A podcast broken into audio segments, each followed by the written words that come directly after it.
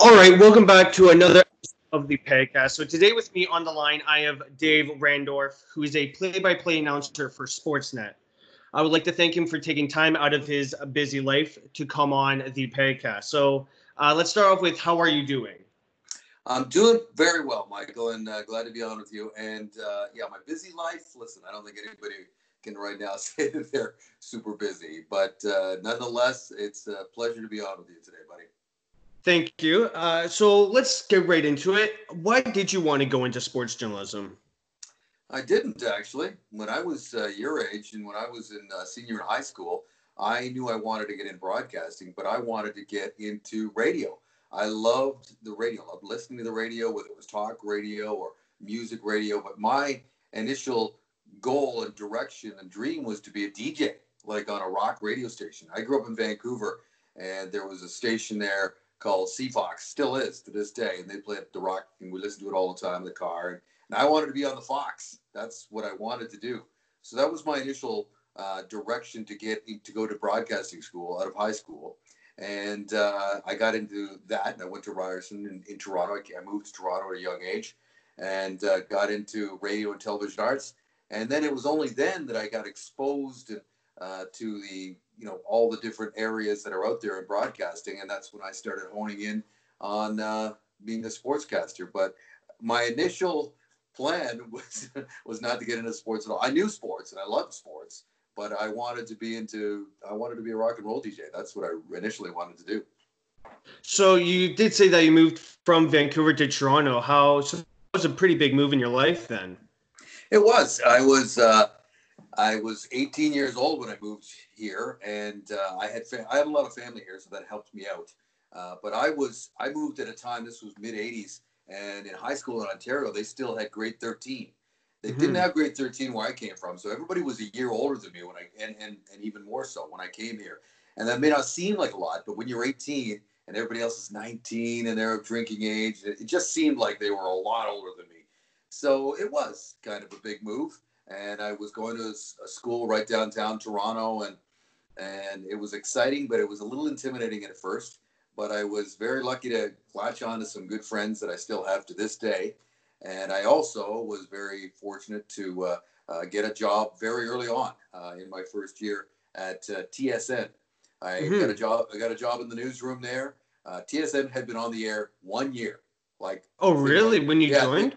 Yeah, this was September of 1985 and uh, TSN had just started way before you were born, Michael. yeah, of course. They, they, started in September of '84. So think about that. They were the only. It was a crazy idea back then that they're going to start this 24-hour news channel. Everybody thought, "Oh, that'll never last." You know, who's going to watch sports all that much? So obviously, we know the answer to that. So I got a job in the newsroom, and I had basically zero experience. So it was at a time when they were hiring young guys like me Hmm. Obviously, I was going to a program that that uh, they knew of, and, and they were hiring young people out of it. But I would never get the same job today with that that amount of experience. So I was lucky to get a job, get my foot in the door, and to make some friends, and uh, and that's when I started honing in on being a sportscaster. So did you uh, start TSN like right out of uh, university? Uh, you mean uh, on the air? Yeah, yeah. No, I, uh, I I actually worked I was a three year course at Ryerson, and uh, again, it was called Radio and Television Arts. So I had my job in the newsroom and all behind the scenes all through all through my three years at Ryerson. There was one summer I took off. I got a student reporting position in London, Ontario, at a local channel there called CFPL, which I believe is still there. And they had a local news hour, and they hired students uh, on an annual basis. And I was lucky enough to get one of those positions. So that was my first real on air kind of experience. I didn't do anything on air at TSN. I was all behind the scenes, but I was lucky enough because the, the network was young enough that again they were throwing inexperienced guys like me into these positions that they never would now. You you know now the same position that I'm talking about that that I got hired for, you have had to have graduated from Ryerson and probably yeah, had sure. a couple of years, and the lineup is like a mile long. So I was kind of lucky uh, just from some timing, but um, I took advantage of it, and I slowly but surely wanted to get into the on-air end of things, and so I didn't do any on-air at TSN. I wasn't ready for that. Uh, in fact, I was given some advice by uh, a, a, boss uh, who then was my boss, who said, "You know what? I don't know if because I did a screen test, I did an audition tape, and he said, I don't know if this is for you. You should maybe maybe start uh, uh, looking somewhere else and then and trying to apply your strengths in another area." And I was disappointed at the time, but I kept driving, pushing forward, and uh, and got a, a job locally back in Vancouver. So I left Toronto, went back to Vancouver, and that's where I started my on-air career and then TSN eventually, uh, a few years later, hired me back. So, uh, where did you find the motivation since you didn't get the job at first? It's kind of an interesting story there. Um, when I said that they, they did an audition with some guys internally because it was so young, they were looking to promote some guys from within, and they needed some some reporters in the Toronto area that they could uh, add to their stable of people. So they gave three guys an opportunity to go out and do a report and to also sit on the set of what was then called Sports Desk. Now it's called Sports yeah, Center. Back yeah. then it was called Sports Desk. And we all did the same thing. So two guys got to move on and they got to do on air work. I was told this isn't for you, try something else. The other two guys, one was named Mark Bunting, who was on TSN, was a reporter for a long time, and now he's uh, I still I believe he's still on the Business News Network.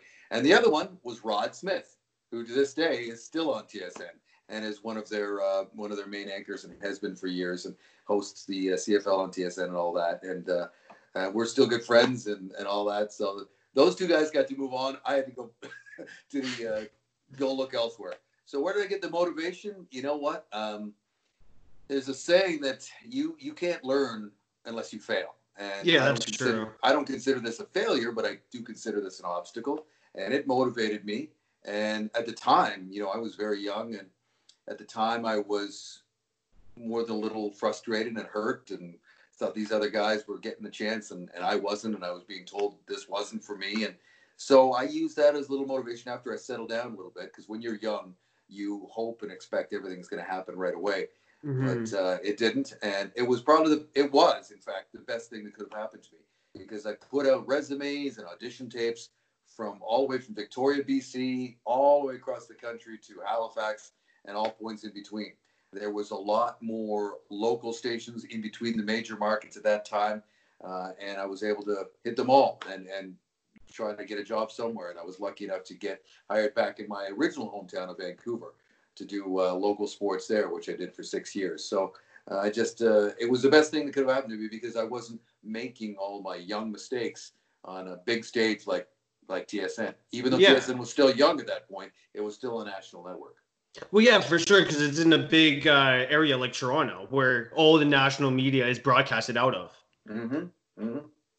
Uh, so, so, oh, sorry, you're right. Ahead. I mean, you, you need to go. You need to. There's there's very few people out there that can start right, you know, at the top, and this was mm-hmm. essentially the top. Even though TSN was still, as I say, a young network, it was a national.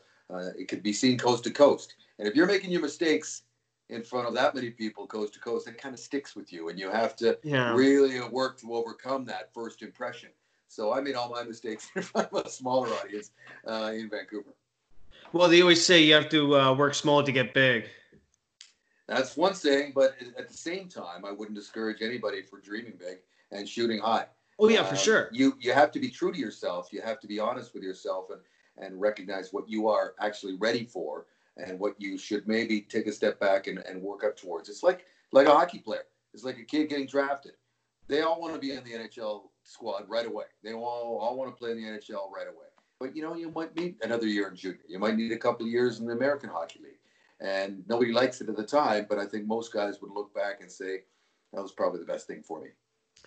Yeah, yeah. Some players uh, would definitely be able to say that. Um, while you were working at TSN, I did some research, and uh, your role expanded, meaning that there was more pressure. How did you uh, deal with that pressure that came with that?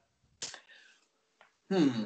I don't. I don't want to look at look at pressure, but uh, there is a certain amount of expectation when mm-hmm. your role is expanded. Uh, when I was hired back, I did the local sports in Vancouver on a local nightly sports show that doesn't exist anymore, but it was great at the time. Uh, and then they hired me back at TSN, and I was a reporter at first out of Vancouver. So I filed reports for Sports Desk and then Sports Center. And then a few years later, they opened a studio up there. And I was a co-host of Sports Center. I think it was still Sports Desk at the time. I co-hosted it from Vancouver with Darren Dutchyshen and a guy named Mike Toth who was on the show at the time. He was in one of them was in Toronto. I was in Vancouver, and we kind of co-hosted the Late Show. And uh, there, I'm sure there's some people out there who maybe remember that. And I did that for years, and then that led to other assignments. I got to do some studio hosting on bigger events, like uh, we went to the Olympics in Sydney in 2000 and I slowly but surely got some assignments to uh, to call some games, some smaller hockey games, and and I actually called a couple of CFL games too. Uh, so that was they really broadened my horizons and gave me opportunities. And there was pressure there, but uh, I also uh, try to overcome that with preparation. Just prepare, uh, rehearse, study, read, ask questions, be respectful, be on time, be organized, all those things that you need as a broadcaster. That's what I utilized. And, and listen, it wasn't perfect at the beginning. I, I still don't think you have a perfect show every night, even after all these years. But but uh, I, showed enough that I was able to keep going and, and keep getting the opportunity. So it wasn't so much the pressure as it was the preparation that helped me overcome that. Well, that's good. Um, in June of 2014, uh, you ended your TSN uh, run and decided to join Sportsnet. How did that change affect your personal life and your job life? Well, um, personal life, uh, not a ton. And then, well, I shouldn't say that. I, I probably traveled a lot more than I than I did. I used to travel a lot while I was at TSN, but not as much as I do during the hockey season now. Uh, so uh, I'm away from the boys a little bit more. I've got three sons, and my family and friends, you know, all all understand that they don't see much of me during the hockey season, but uh, I try to still fit in some some uh, private life stuff and personal life things. But professionally, it was it was a it was a huge change. Um, TSN, uh, I had a long, uh, great run at TSN. I, I, worked with great people. I worked for great people, and they literally took me around the world, quite figuratively and literally. I traveled right around the world, went to countries and cities, big and small, for great events that I never would have gotten to otherwise, and I'm, i will be forever grateful for that. But uh, uh when you get a call, when Sportsnet and Rogers bought the national rights for the NHL, and to have an opportunity to work for what is still, in my mind, the biggest sports show in the history of Canadian sports television, that is Hockey Night in Canada. Um, that was it was a privilege to just get the call to to see uh, if I'd be interested, and uh, and then to you know actually be hired to be part of Hockey Night in Canada and the NHL on Sportsnet is uh, it's an honor and it's a lot of fun, and I don't take one single night for granted. Well, that's good. Um, how busy is your life during the NHL season? I just want to touch on that.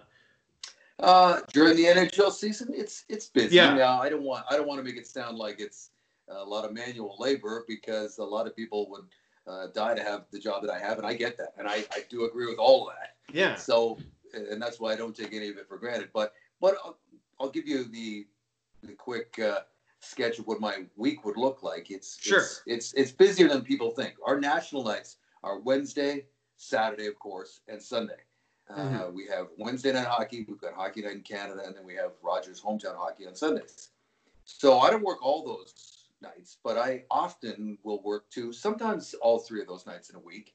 For for every week, I work at least Saturday, and our boss is very good at, at spacing out our games. So you're not, I'm not working uh, more than three games a week and on too many consecutive weeks because that would really kill you. So let's say I'm working Wednesday, Wednesday, Saturday. I would travel on a Tuesday to wherever city I'm going. You get there on Tuesday, you do the game Wednesday, you fly home Thursday. Then uh, I've uh, got to watch a game or two on Thursday night. You get back up Friday morning. I'm back on a plane to fly to Vancouver or Edmonton or Calgary to do Hockey Night in Canada. And then I may fly directly on Sunday to another city to do another game, or on Sunday I'll fly home. I'll have dinner with the family and friends and everybody here and, and catch up with everybody, and then uh, back out on a, on a Tuesday again, and it all starts over again. And in between all that, you have to read articles, you have to watch games, and I know that sounds like, oh, poor Dave, but uh, you have to keep that maintenance up. I don't take any nights off. I watch a game or two pretty much every night. Uh, and I record a lot of games so you can PVR through them and to keep uh, current as to what's going on in the NHL. And then uh, and then you have to read articles every single day and make your phone calls and and all that kind of stuff. And so it's uh it's a busy, busy week. It's a fun week, and it's it's a labor of love, and we all have a passion for it. And uh, but it's it's a little busier than people think. It's not just you know if I only do two games a week, it's there's a lot more to it than just uh, working on those two nights. Yeah, that does sound like a busy life for you then. It's a busy life, but it's a great life. I, I yeah, I, I would assume so. Fortunate. Yeah, I feel very fortunate, and you meet so many great people in on our team, on our crew. You get a chance to work with all these guys. They all are oh, men and women who are pros at uh, in the truck and at the rink and the camera people and and uh, the guys who sit with me in the booth and all that. There's there's so many talented people on our team that you get to travel with, and they become, especially in the playoffs, when you're on the road for like two or three weeks at a time. They're kind of like your extended family, and yeah. you go for dinner. You go out for dinners with them. You go out after the game. You have a, a beer in the lobby bar or something like that, and talk about the game that was. And and uh, so it's it's it's a busy life, but it is a great life, and it's a it's a privilege. So how early do you have to get to the arena uh, before games? On a game day? Yeah. Well, the game day kind of goes like this. It's uh, most games are seven or seven thirty. So most times, both teams will have what's called a morning skate mm-hmm. at the rink, uh, depending on if somebody played the night before. So if somebody played the night before, they often don't have a morning skate. So let's just say both teams didn't play on uh, on Tuesday, and they're both going to play Wednesday night. We go to the rink. Uh, one team will skate at 10:30, the other team will skate at 11:30, and a morning skate is probably more a habit than anything for NHL players. It's a chance for them to get out to the rink, put the gear on, loosen up, get out of their beds, get out of their hotel rooms, just kind of get the legs moving for and get ready mentally and physically for the game that night. Uh, most morning skates don't last more than half an hour at most. There's not a lot of technical stuff done. Uh, there's some drills, there's some some hard skating, but uh, it's just to get on the ice, feel a pump, yeah. get the legs moving, get the blood pumping, build up a sweat. And for us, it's a chance to make sure everybody's out there, that uh, nobody's hurt that we didn't know about. And uh, we can watch in different line combinations or sometimes test it out in the morning. We go, oh, well, that guy's now playing with him tonight. That's interesting. We'll ask the coach and the players about that later. They come off the ice. We go into the room. We talk to certain players that are made available. Uh, sometimes they're all available. They're all sitting around in the room. Yeah. Other times you have to ask the team to, for permission to speak to this guy or that guy, which you do. Then you have a chat with the coach for about 10, 15 minutes to find out what he thinks about what happened in the last game, what he thinks about this opponent, different line combinations, and different things that he might be willing to share with you, depending on your relationship with that coach. And most guys are pretty good. And then you do the same thing for the other team, the visiting team. After that's all done, I go back to the hotel. I take all the information that I've compiled from that day and work it into my notes, tune up my notes and my rosters uh, for guys that may not be playing that night, take them out, put other guys in, and just uh, update everything. I print all the rosters and notes. Uh, I might squeeze in a quick workout, and then I'm at the rink two hours before the game starts. Uh, okay, that's go, not bad. Yeah, I usually go straight to the uh, the booth, get everything set up, and then uh, before you know it, you're on the headset. You're talking to the guys in the truck. You're going through elements uh, like different tapes or different stats packages that may show up on the show that may or may not. Okay. We go through we go through a lot of story ideas that some probably 80 to 90 percent never ever make it to the air because the story doesn't dictate that it, it you know warrants us mentioning it. But you're always prepared for different scenarios in the game that we've all ideas that we've all tossed around. And then before you know it, they're singing "O Canada" and dropping the puck, and then the game goes by like that. The game goes by generally pretty quick. And after that, you you head home, and uh, it's it's 9:30 or 10. Uh, back to the hotel, and uh, we usually convene down in the lobby bar as a crew, and four, five, six of us, and talk about the night. And maybe there's a late game on the screen, and you go to bed, you get up, and on to the next town. Well, that doesn't sound too bad. It is. It's a, it's a lot of fun. Sounds it? Sounds like a fun uh, journey. It is, and uh, you know, you you you you get to all these different cities, but you get a little routine and you stay at the same hotel, so it becomes a little home homes away from home. You kind of know the layout mm-hmm. of the mm-hmm. land. Uh, you called a lot of playoff games uh, throughout the years, notably Connor McDavid's goal against uh, San Jose. That was his first uh, career playoff goal. And uh, even John Tavares' wraparound goal against Luongo in the 2016 playoffs. Mm-hmm. What's the atmosphere like in the arena when you're on the headset calling the games? There's nothing like the Stanley Cup playoffs. Absolutely nothing like it. It's the best time of the year for everybody involved, for the coaches and the players, and the teams themselves, for the fans certainly, and uh, hmm. for sure for the broadcasters. There's not one broadcaster, whether you're an announcer or a producer or a director or a cameraman, everybody involved. There's nothing like the atmosphere, especially in the first round. Oh yeah, because there's games every day. There's games every day. There's upsets always in the first mm, round. Yeah. But just the energy in the building uh, for those games when the team comes out, when they announce that the yeah, and now here's your you know your Toronto Maple yeah. Leafs and they come charging out of the tunnel, and it's definitely a different level than it is in the middle of February. In fact, it's nothing, not even close. So you can't help but, as a broadcaster, feel and feed off of that emotion and atmosphere in the rink.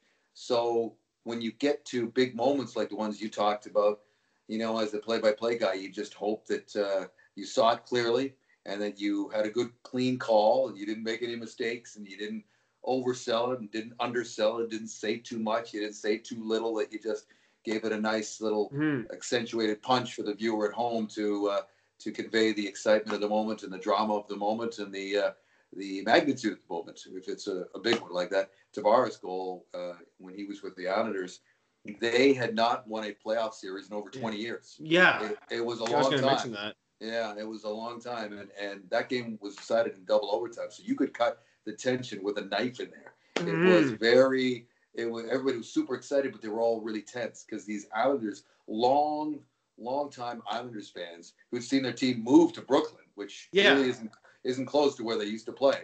Uh, they were desperate for this team to finally win a playoff round again. And they did. And that particular moment is probably one of my favorite moments that I've been around for. It was it was unbelievable. So that would lead into my next question. Uh, with the Florida and the Tampa game six in the 16 playoffs, would that be your favorite game then? You mean the uh, Islanders and uh, yes, yeah, the Islanders and the Panthers. Sorry. Um, it's up there. Uh, I've got a lot of you know great moments of uh, of different you know moments in the playoffs, and, and I also had the good fortune to uh, to work at a lot of World Hockey Championships as well. Oh yeah, when I was yeah when I was at TSN, and and so being there in in Europe for a game that Canada's in the gold medal game, it, that's exciting as well because we're oh yeah for sure. So those those moments have been pretty cool as well, but I will say that that uh, you know that Islander game was pretty cool, and, and, you know I've told this story before, but I may as well share it with you. That particular um, goal call was was kind of a funny story.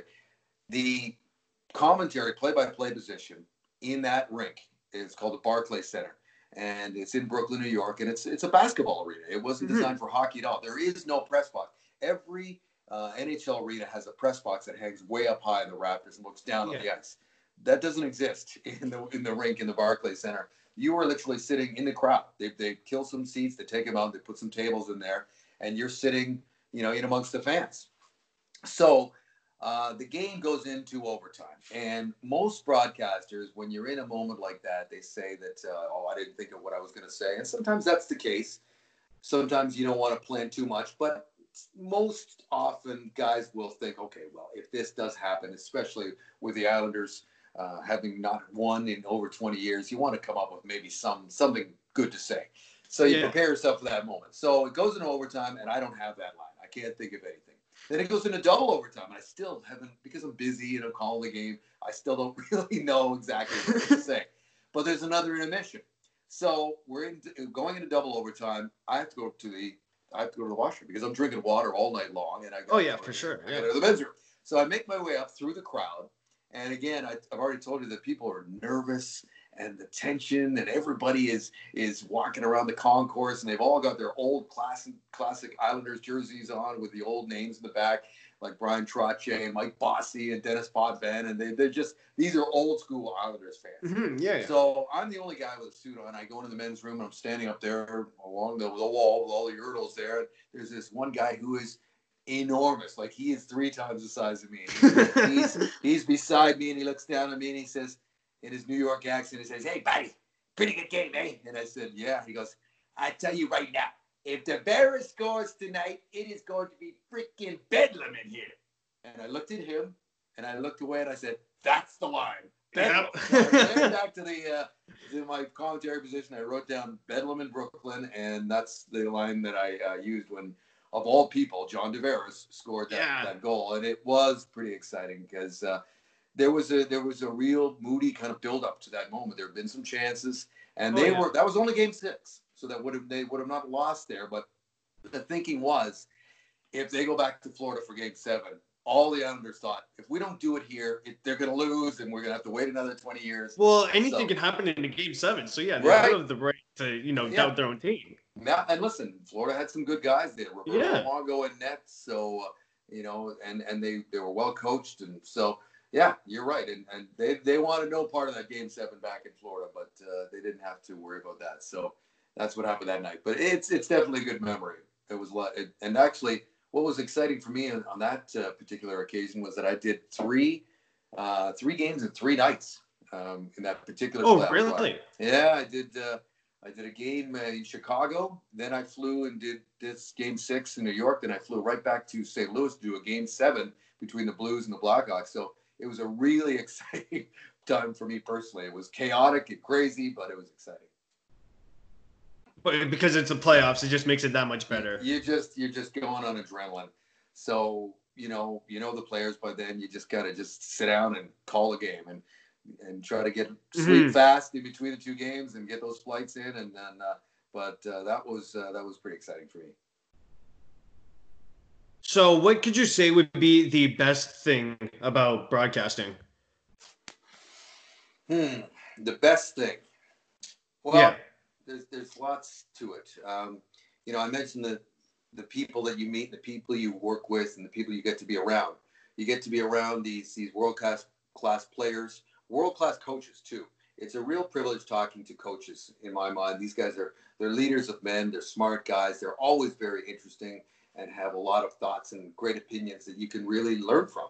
So there's that, but I, I've got to say it's it's it's the teamwork that comes together with your crew your producer your director your play-by-play guy your color guy the camera people when you have one of those shows and it's a big game and you feel like you've hit all the high notes and that you hope that the viewer that you gave the viewer an exciting night to watch the Yeah. game. the players are obviously the show the players are the show and they're the ones that, that put on the show but we're the ones that communicate it we're the ones that bring it into your living room on a Saturday night. And listen, I grew up watching Hockey Night in Canada just like you did, and and you have friends do the same thing. It's it's a, tradi- a tradition in this country, and it's a real honor and privilege to be part of that tradition.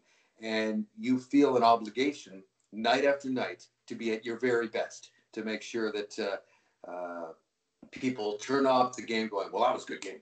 I, I really enjoyed that." Yeah. I, not that I not that I really enjoyed Dave's call or really enjoyed that replay segment or I really enjoyed Louie DeBrusk or Gary Galley or, or Craig Simpson or Jim Houston. No, that's not it. I really enjoyed the game. If Mhm. I hear the next day, uh, sometimes you know when I'm walking through the airport the next day after doing a game, and some guys don't recognize me, I got my hat on or whatever. I'm just going about my business, and some guys will say, "Hey, did you see the game last night? Wow, that was unbelievable." That to me is a huge compliment when they don't even know I'm there yeah. and you know that there was somebody at home and they were probably gathered around with their friends and family having a beer having a dinner together going wow that, that game last night that was awesome i really enjoyed that that's when i know we did our good uh, good job and that's the biggest kick that i get out of doing what i do That's good. Um, and final question uh, would be like, do you have any uh, advice for an aspiring journalist or a broadcaster? yeah well you sir you're a young man who's uh, seems pretty organized already getting into social media and doing podcasts and things like that so i think you are already ahead of the curve and you know contacting people and bringing them onto your show so i wish you the best of luck but you and other people like you i think uh, i think what you have to do is you have to work on a couple of fundamentals first of all you have to be a good communicator Mhm. you have to be organized. You have to be informed. Uh, and you also have to have uh, ambition. Uh, everything, every walk of life right now, it's competitive out there.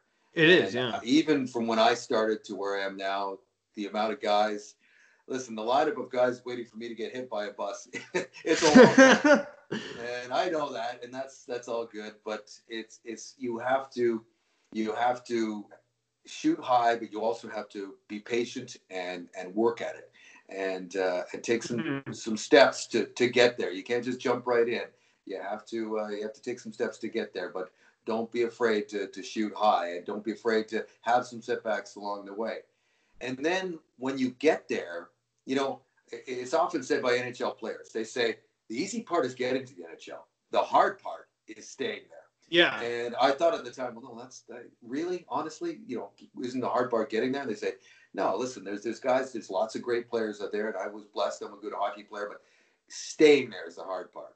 So mm-hmm. once you get to where a position like perhaps you know like mine, I don't know anybody. In fact, there is nobody in my position that doesn't work at this every single day and put the work in all the time, watching the games, reading the articles, looking back at their games to try to improve, always trying to get better.